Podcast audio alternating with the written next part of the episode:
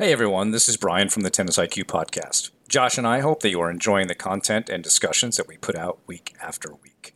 If you'd like to support the podcast and help us to continue to produce quality episodes, please visit our Patreon page at patreon.com slash tennisiqpodcast slash membership. Currently, we have three tiers of support. The fan level at $3 per month, the supporter level at $7 per month, and the champion level at $20 per month. Benefits of joining the Tennis IQ podcast community include episode transcripts, participation in book club discussions, and access to monthly masterclasses with me and Josh. For more on these benefits of support, head on over to our Patreon page at patreon.com slash tennisiqpodcast slash membership. Thank you so much. And now, on to the show.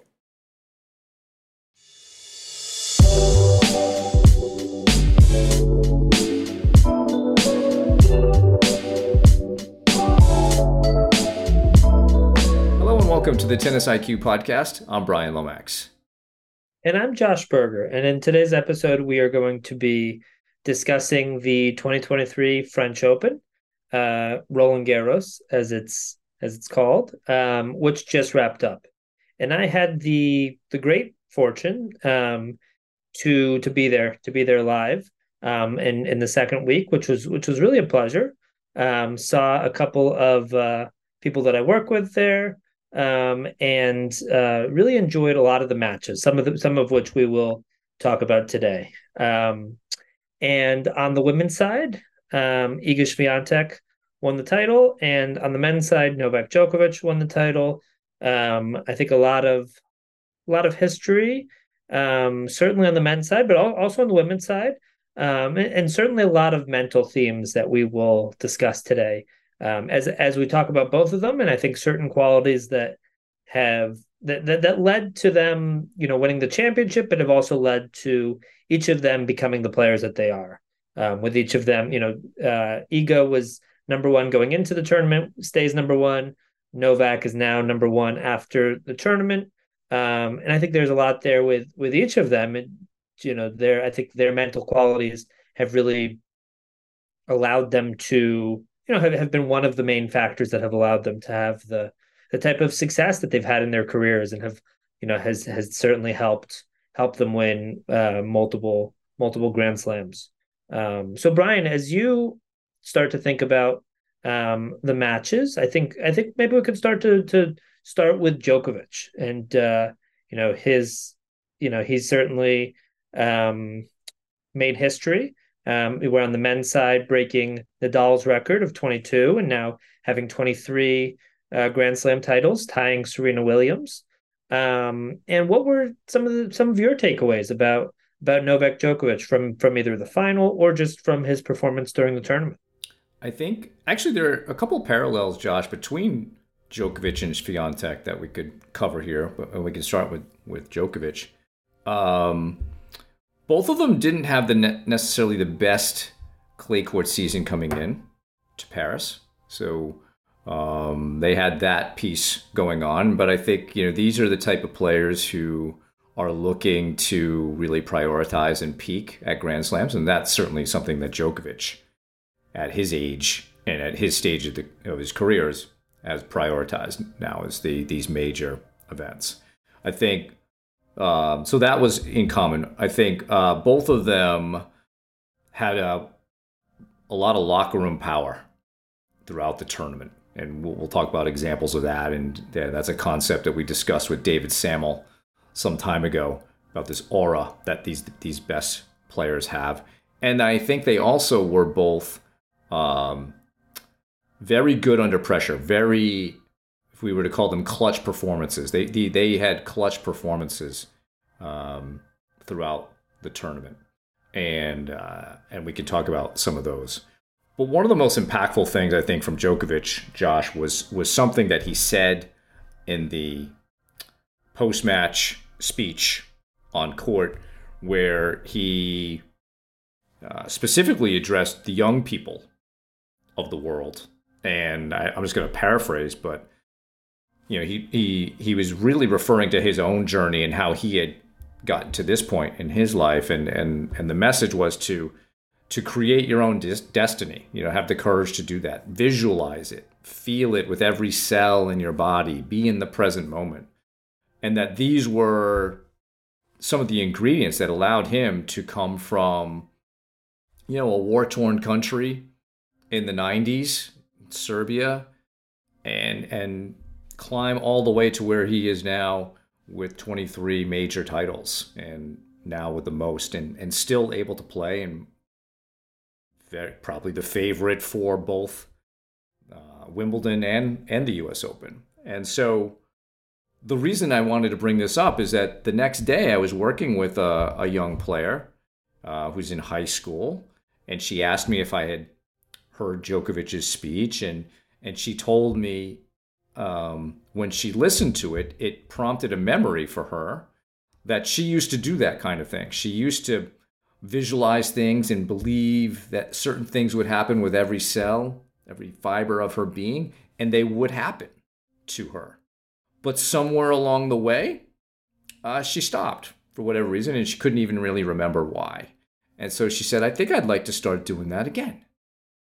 And we had a really nice conversation and session after that, talking about some of the things that she'd like to achieve and how she would like to be and what are the things that she's willing to do in order to to achieve these things. And um, that was just one example of someone halfway across the world who was touched by something that Novak said at, uh, you know in in his speech. So I thought that was really cool and he's talked about that before Josh this idea of visualizing it feeling it with every cell in his body. Um, he had a great answer in his press conference about growing up in Serbia in the 90s and um, you know who his mentors were and how they really shaped him even as a young person you know. So he talked about uh, Jelena Genčić and how she would speak to him in a very mature way. Even when he was seven eight years old they would watch matches and she would treat him like an equal. She taught him how to be relaxed um, how to you know, even listen to classical music for from a relaxation standpoint, um, and really began to feed his mind and, and, and truly mentor him. And he also mentioned uh, Niki Pilić, who's still alive and, um, and and still training in his 80s. Um, so he was he also recognizes that he was fortunate enough that there were these people in his life who really believed in him, took him, you know, took him under their wing, and you know passed on a lot of wisdom, as well as his parents, who uh, he noted they put everything into into his career, even to the point of being ridiculed by other people in the tennis community. Um, these are the things that happen as as human beings, right? But um, if you can make full commitments to your objectives, who knows what can happen? And, and Novak is is a great example of that. Um, and I think part of the message that I delivered to my student was, you know, you may not be the number one player in the world, but by adopting this attitude, you will certainly go further than you would have ever gone without this attitude. And it will be very gratifying to you at a certain point in your life when then you'll be able to look back and say, yes, I did it. I did everything I could based on what I knew in the moment. So I guess that was one thing. It had nothing to do with the tennis, Josh, other than you know it's a lot of self belief piece, which which Novak has. But I also thought it was really special the way he shared that. Absolutely, absolutely, and um, there's a book. Some some people in our audience might be familiar with it, or maybe have read it, or or not. Um, but Djokovic has a book that that he wrote. Um, let me actually pull up what year his book yeah, because I know you read that some time ago. I, I, I have read it. It it was actually from 2013, so 10 years ago. Um, and a lot of the book is about his diet and some of the changes that he made to his diet. And I know neither of us are, you know, that, that that's not our our lane, and that's you know not our expertise. So, um, you know, he he talks about going gluten free and having a a gluten intolerance. I think a lactose intolerance as well um, is actually funny because I think his his parents or his dad had a a pizza place growing up, and then at a certain point he realized that he had both a gluten intolerance a dairy intolerance, and I think a, a mild intolerance to tomatoes. So it was like all the three uh, main ingredients. But um, but anyways, uh, so so elements of the book talk about you know a lot of it is about the diet. They also talk about you know some physical things like stretches and yoga that he does. But but he also talks about the the mental piece, and I know he talks about um, certain mental tools that he uses, and he, he they talk a lot about visualization, and I know that's a tool that he has spoken openly about using. And I think at one point when he was playing Federer in the Wimbledon finals, and the crowd was overwhelmingly in Federer's favor, he was talking about how he sort of visualized himself in that moment, and you know thought visualized the crowd more ch- chanting for him than for Federer, and sort of tried to use that to his advantage. Um, so visualization was a tool that he talked about in that book, and he also talked about meditation. Um, and he talks about meditation having a way to calm the mind, having a way to spend more time in the present moment and, and be aware of where your attention is moment by moment. If your attention is in the present, if it's not, and I think it's it's very easy in certainly in big moments um, for your attention to drift. And you're trying to stay present, you're trying to focus on the next point. But instead, it's easy for you to focus on something that's already happened and focus on the past, or easy for you to focus on the future and what could happen. And, you know, especially like a great something like a grand slam when you're playing in the later rounds and you're playing in the finals and you're a set away from history and from winning the most grand slams from any male player very easy to start thinking about the, the future and start thinking about winning the match. And as we've talked about, and you know, for for most people, for you know, for everybody besides the top players in the world, the stakes are a lot lower. You know, if you're playing in a USTA tournament, um, the stakes aren't quite the same as the French Open finals, but almost everybody is going to feel it in that moment. You're going to feel the pressure. You're going to start thinking about what could happen. Start thinking about the results. Start start thinking about the future.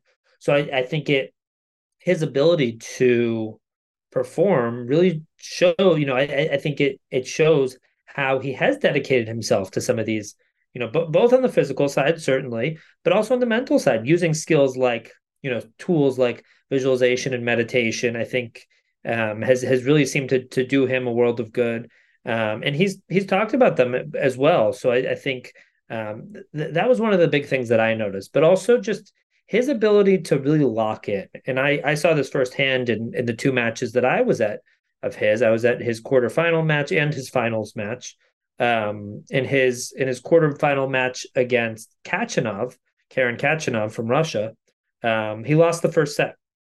He lost the first set, and in the second set, they were in a tiebreaker, and Djokovic just completely locked it down. I think it was seven zero. I think it was seven zero. Like somebody could fact check me on that. Mm-hmm. But um and so then it was one set of piece, and then he really got into this mode in that third set and much of the fourth set where he just didn't miss. He get he he got into this mode where he was just able to yep it was it was 7-0 where he was able to, to just stop missing and just able to just really lock it down and play in a way where you know not he wasn't pushing certainly. He was very much going for his shots hitting winners but not missing. So he had this second set tiebreaker without any unforced errors without even losing a point. And then in the finals it was a similar story in a certain way where Casper Ruud got off to this very fast start was up 4-1 uh, looked great was playing great. Djokovic looked tense um, but got it to a first set tiebreaker played an amazing first set tiebreaker it was 7 1.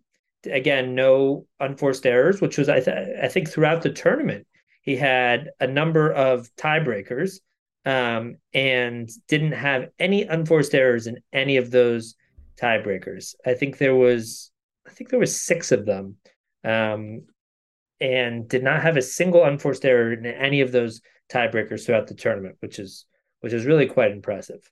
Um, and I think for me, when I think about him, it, it really is his ability to just get into this mode where he is just completely locked in. And we can speculate that that could be based on using some of the, the, the tools that we talked about. But I think it's it's just really incredible to watch a player who's able to just be so present, be so locked in, be in that flow state that that we, you know, that's often referred to, and get into this mode of just not missing and just playing with precision and you know i, think emotionally being calmer in those moments as well and you know I, I think you know for for for people that are listening i think people can think about how can they maybe get a piece of that in their own games. Again, it's going to look a lot different from what Djokovic is able to produce, but can you think back to a moment where you've been in that peak performance state? And what were some of the elements that you that, that you felt in that state? Did you feel relaxed? Did you feel focused? Were you thinking about the score or were you not? Were you watching the ball? What were you focused on? So can you try to think about moments where you felt as close to that as possible and then maybe there's ways to to replicate that. But yeah, I think uh, with Djokovic, that ability that he has to just fully lock in is unique to him, and and I think will be part of his his legacy.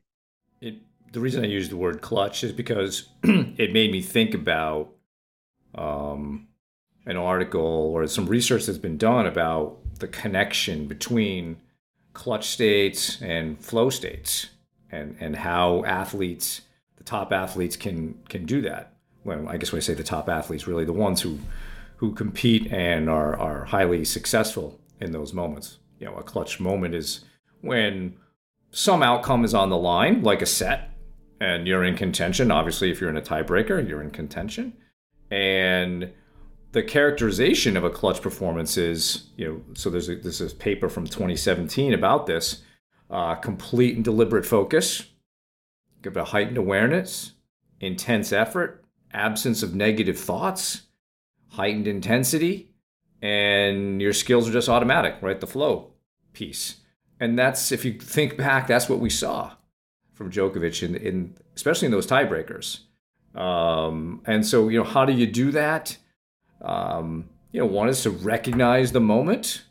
You know, for some people that that works. I, you know, I want to talk about how Swiatek handled hers. It was a little bit different than that um, you know, know what the situation is, accept that challenge, um, set your goals, what you want to do there, and then make a conscious decision to increase your effort and intensity. And I think that's, you know, if we look at what Djokovic did, a lot of that has had happened. He knows what the score is.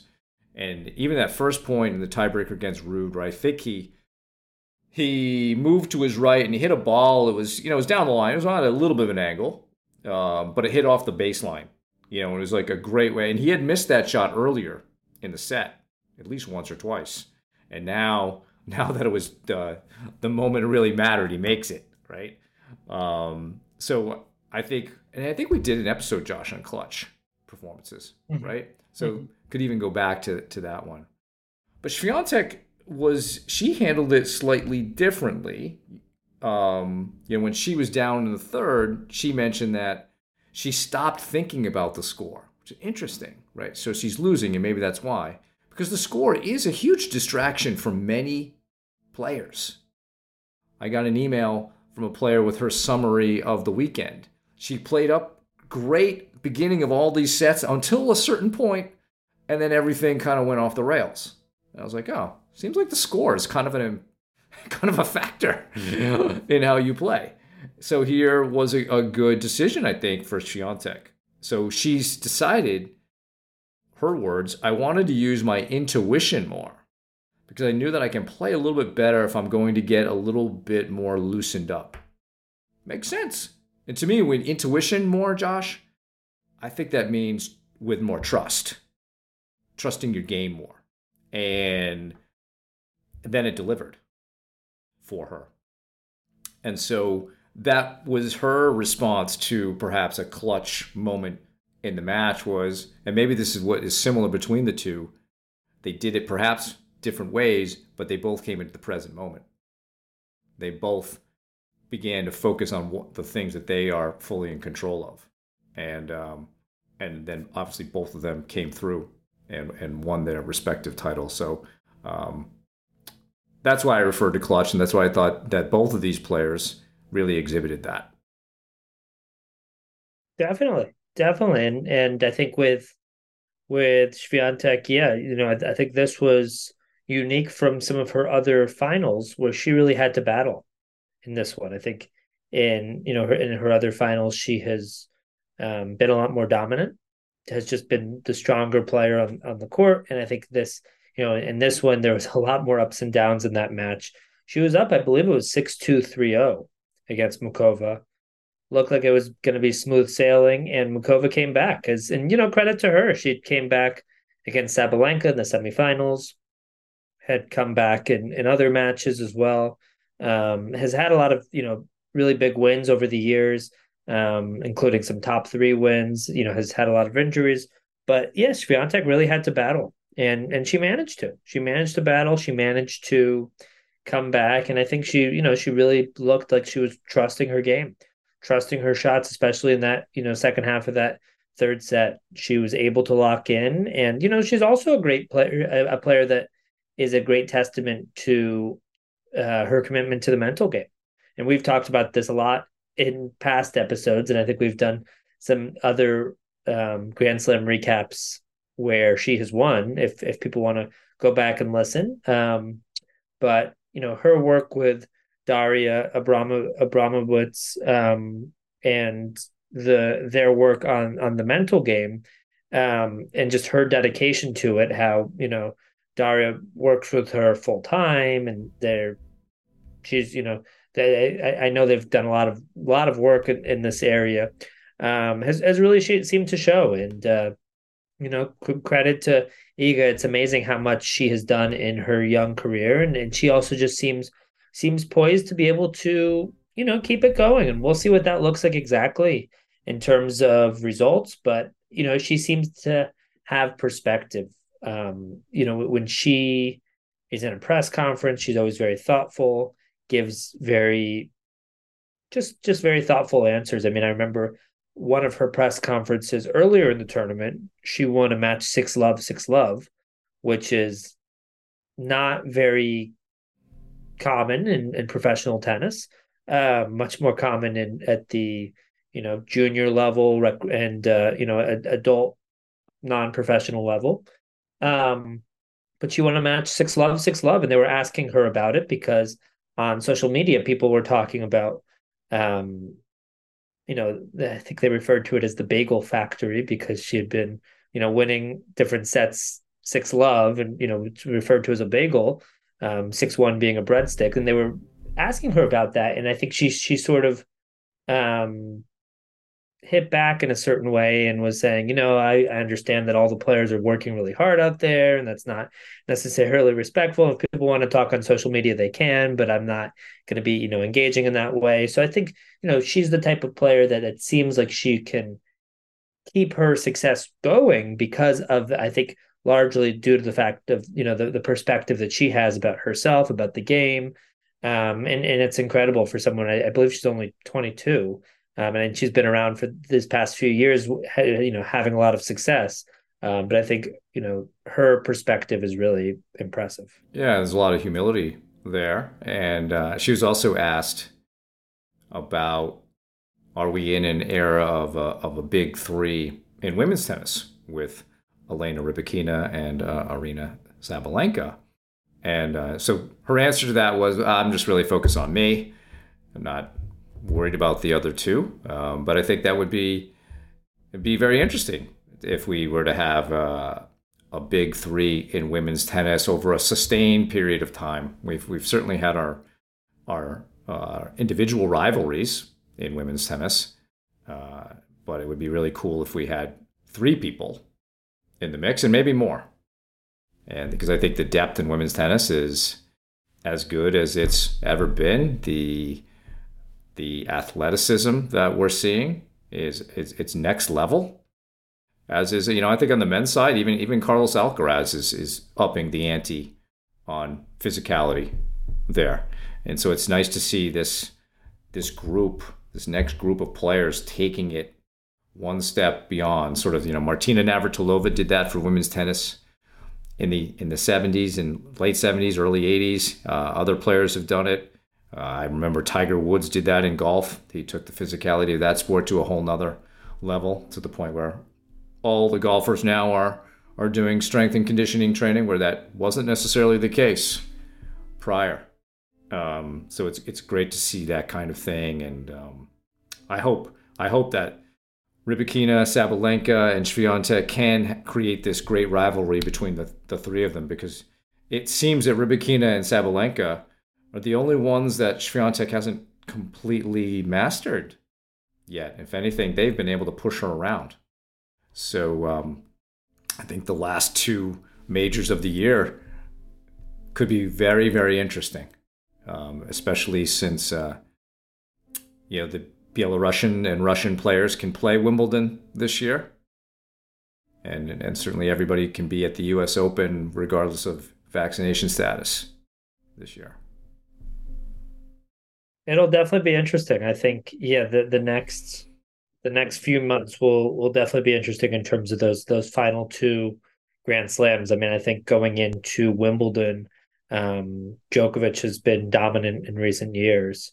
Um, so I think it's it's his tournament to lose um, in many ways, but but we'll see. I mean, I think it'll you know Alcaraz is now going into this tournament. I think in a very in a very different position than he's been in in past years, uh, or, or compared to last year, really, where you know he was still sort of the new kid on the block last year at Wimbledon, hadn't really played many grass court matches at all, and is still inexperienced in that way but now has been number one, has won a Grand Slam. Um, so I think he's coming in in a different position as well, and and we'll see with some of the other top players. I mean, I don't think most people would have predicted that Kyrgios would have been in a final, in in the Wimbledon final last year. So you know, I, I think there's there's a lot of people that that could contend, and yeah, on the women's side, I think those those three, yeah, are, are all the type of people that that really could win it. I mean, the um, it, it, was it was a shame with Kasatkina having to to pull out. Um, you know, b- before her match in at uh, the French Open, and um, you know, Sabalenka was a point away from making it to the finals. So I think all three of them are really at the top of their game, and it'll be interesting to see if some of the Americans um, on the women, I think both on the on the men's and women's side, um, can have some success there. I mean, uh, Coco Gauff and and uh, Jessica Pegula, I think, are um, you know maybe a, a, step behind those three, but um, you know I, I, think they, they they can be right there. And I think on the men's side, um, there, there are some players I, I could see Taylor Fritz's game. Um, you know, matching up well. I know he he had a battle against Nadal last year in the quarterfinals. Um, so you know he's him and Frances Tiafoe, Tommy Paul um, even someone like a Sebastian Korda if he's healthy. Um, I think there's a lot ben, of Ben Shelton even yeah Ben Shelton definitely, and I, I think um, I, I, would say on the on the men's side, this is um, this year has been the best U.S. men's tennis that we've seen in in, in since in the nineties. Yeah, yeah, yeah, absolutely. So I think it's a matter of time before one of those guys is are able to to really make a push for a for a, a, a grand slam. So it'll it'll be interesting. I think there's a lot to look forward to these next few months. I mean, both with the grass court season starting, and then Wimbledon, and then um, you know the hard court season starting up. Um, so yeah, plenty plenty to um, look forward to. I think one. Um, yeah, well, w- what were some other themes that that you noticed? Um, yeah, I wanted to talk about Alcaraz a bit, and then maybe lead it into Ruud. Um, yep. Obviously, you know, I mentioned just mentioned Alcaraz taking the physical side of the game up, but you could say, hey, well, what happened to him, uh, you know, against Djokovic in that that semifinal? And it's a it's a fair point. Um, but as Alcaraz pointed out, the nerves, the tension of the situation really played a huge part. And anyone who's listening who has felt nerves before a match, during a match, knows that it is very draining from an energy perspective. Your energy supply, it's like a it's like a phone battery that goes dead really fast. And it can and the match itself was quite physical, those first two sets. And and and Alcaraz mentioned that. Um, the connection I think that this has to sort of the mental game is that concept of locker room power. And how Alcaraz noted, yeah, it was a big moment, of course, but you're playing Novak, you're playing a legend. And he said something like, if, if anybody tells me that they're not nervous playing Novak, he lies. It's like, yeah, that's probably true, right? So, um, and so you know, what is locker room power again? It's this aura that great players have around them, how professional they are, how they're always clutch, how they're able to win more than other people. And certainly Djokovic has that, Nadal has that. And that affects the other players in, in various ways. One of which is maybe it makes them nervous, maybe it makes them tense because this was this was probably the most anticipated matchup of the entire tournament. Certainly more than the final was. And Alcaraz certainly knew that. He was the number one player in the world, number one seed. And um, yeah, he said he was very nervous right from the beginning. And that was a very physical match. Um, so Djokovic's locker room power, I think, played a part there. And I think it played a part in the men's final against against Casper Ruud. And one place. So Josh, I don't, I don't know if you remember, but during the episode with David Samuel, he gave an example of what how locker room power affects people. So he said, let's say you're playing Novak, and you have a, a forehand approach shot, you hit it, and then Novak hits a passing shot up, passing shot up the line, and you kind of just look at it and like, oh, that's Novak, and you let it go, and, it, and it's in. And then you're playing somebody who's maybe 250, 500 in the world. You hit the same shot, and then you just step right in and hit that volley and put it away cross court. That playing these guys, you're giving them so much credit that it makes you slower. And there was a moment, and I, I know you remembered it, that in that second set, very early in the second set, Djokovic hit a good cross court forehand, but it was reachable. And Ruud just stood there and watched it go by, almost with that sort of his his footwork and speed had been reduced because of the locker room power of this guy, and of course, he's just coming off the heels of getting drubbed in the in the tiebreaker, so probably wasn't feeling great at that time. So um, it's just very interesting to see how you know this 36 year old guy, obviously one of the greatest players in in the history of the sport, still has this aura about him that affects everyone he plays. And and he's still got it. And I just think that that's that's amazing. And how can these younger players learn to kind of burst that bubble a little bit? And, and in many ways, the way to learn how to do that, Josh, I think, is to go back and watch Rafael Nadal highlights from 2005 and 2006 whenever he played Roger Federer. Because Federer had massive locker room power, really from like 04 to 09 or 10, and but not against Nadal. Nadal was able to to not succumb to that.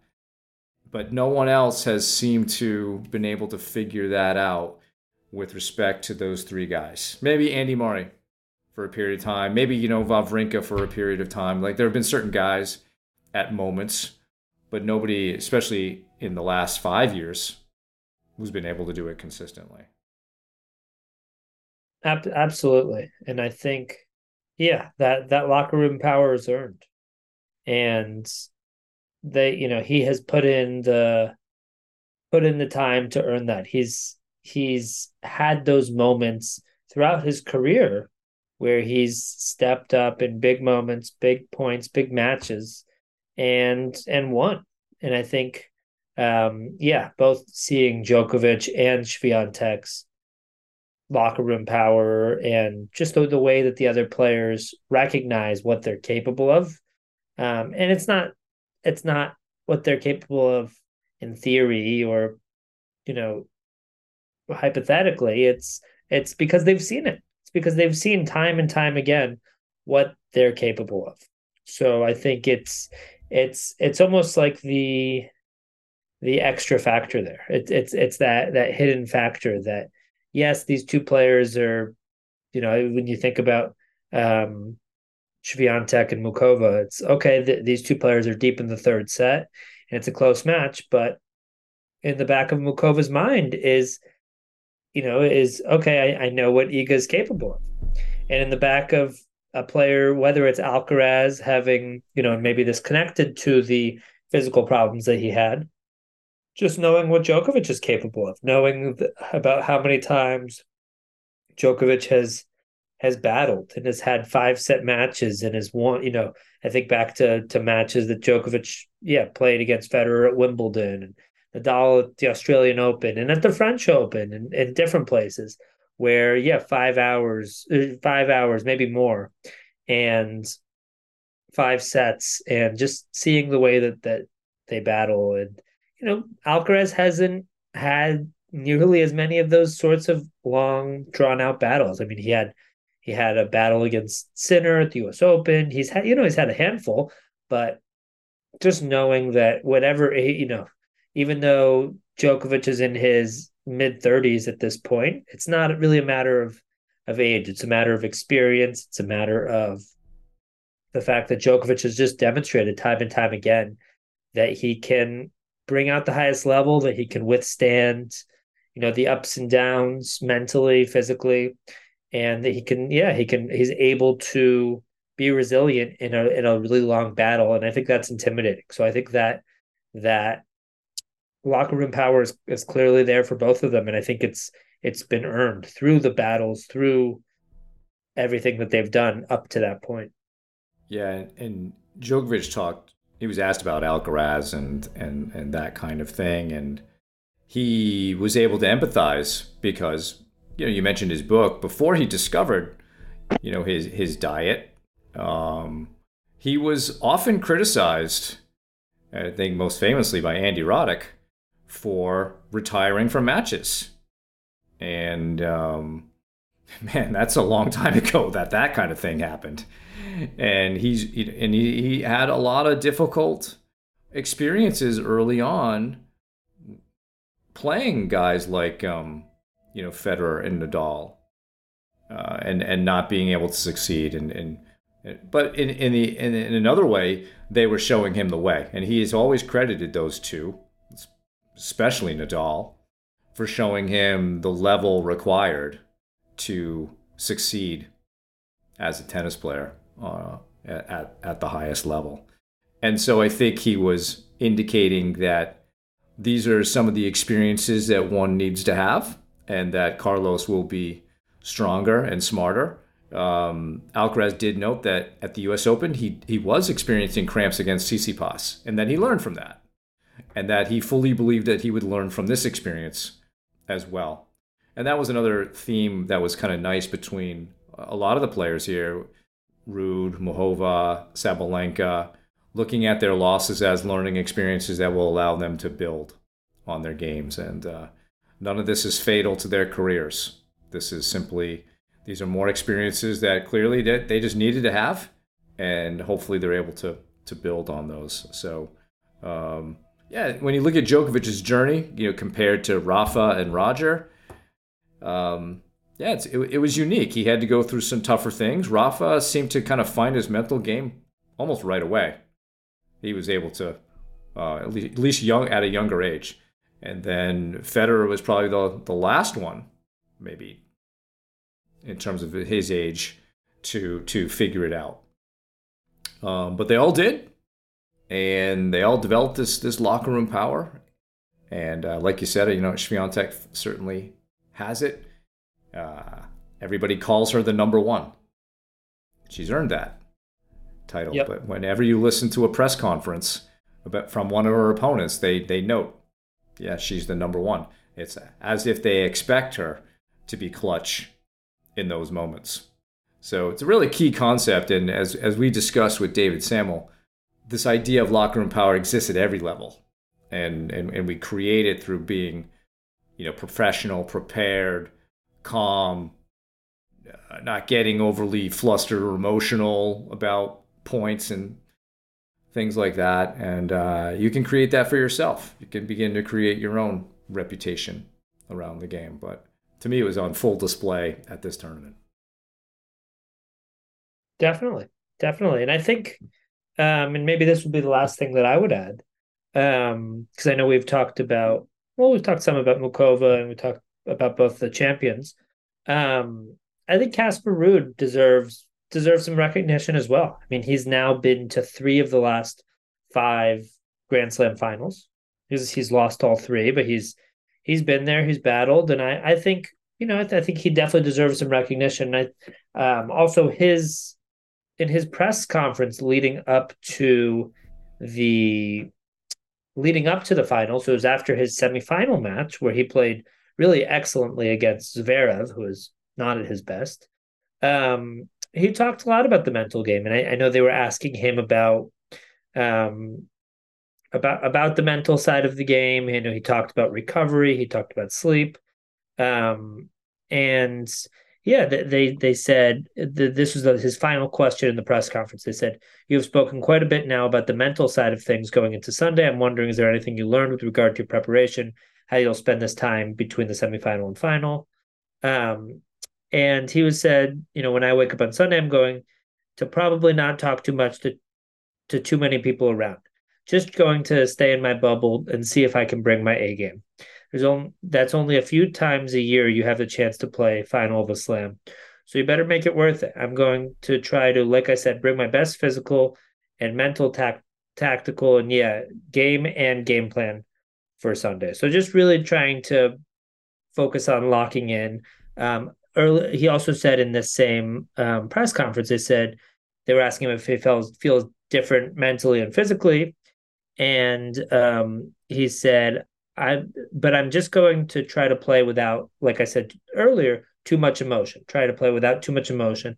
I think that's when I can play my best tennis when I don't overthink the situation and think too much that I have to that I have to win this match because because then things can go on automatic mode when you play in practice, that's sort of when I think many players can play very, very good when they're think when they're thinking that this is just, you know, a practice match or whatever. It's sort of easier to play calmly. That's my goal. But yeah, of course, if I was to maybe win a set or be closer to victory, you're going to feel the nerves, and then it's important to be mentally prepared. Yeah, I'm going to try to visualize myself in both winning and losing situations on Sunday and see if I can have a good game plan ready. So I think there's definitely a lot there in terms of having a plan, visualizing different types of situations. And we've talked about in this episode, Novak, um, how he uses visualization. Bianca Andreescu has spoken about how she has used visualization. There's a great video, and maybe we can link to this from Michael Phelps talking about the same very idea, how he, you know, in his record breaking Olympic career would use visualization and would visualize what he would want to happen, what he didn't want to happen, and everything that could happen. So that when he's in any sort of situation, because he's visualized all of them, he has a plan. He's mentally rehearsed what he wants to do. And I, I like that Casper Ruud brings up that piece of things, the visualization piece. Um, and also just that he talks about, you know, not playing with too much emotion, you know, bringing up the difference between playing in practice and playing in matches and how in matches people are thinking a lot more about the score, about the result, about maybe the consequence of winning or losing, and just just try to play and without thinking about all that because that's when people tend to play their best. And I think that's true of the top players in the world, and I think that's true of of the vast majority of tennis players out there. So that's I think the point that I would end on to you know give him credit. As I said, Muchova deserves plenty of credit too. You know, especially her comeback win against Sabalenka, especially the fact of how she battled and was even in a winning position against Iga, considering all the locker room power and how tough she is. So I think both of the finalists deserve plenty of credit as well. For sure, yeah, and I think there are you know some great themes that we talked about today, Josh, and um, hopefully listeners got a chance to see some of these matches and and and see similar things to to what we saw and um, and we obviously hope that you enjoyed today's show. So thank you for listening. For more on today's episode, you can check out the show notes. If you have any feedback or questions for me or Josh, please email us at tennisiqpodcast at gmail.com. If you have a moment, it'd be great if you could please rate and review the podcast so others can find it. Additionally, please subscribe to the show on your podcast platform of choice, including YouTube, so you can be notified of new episodes. And you can also check us out on Instagram.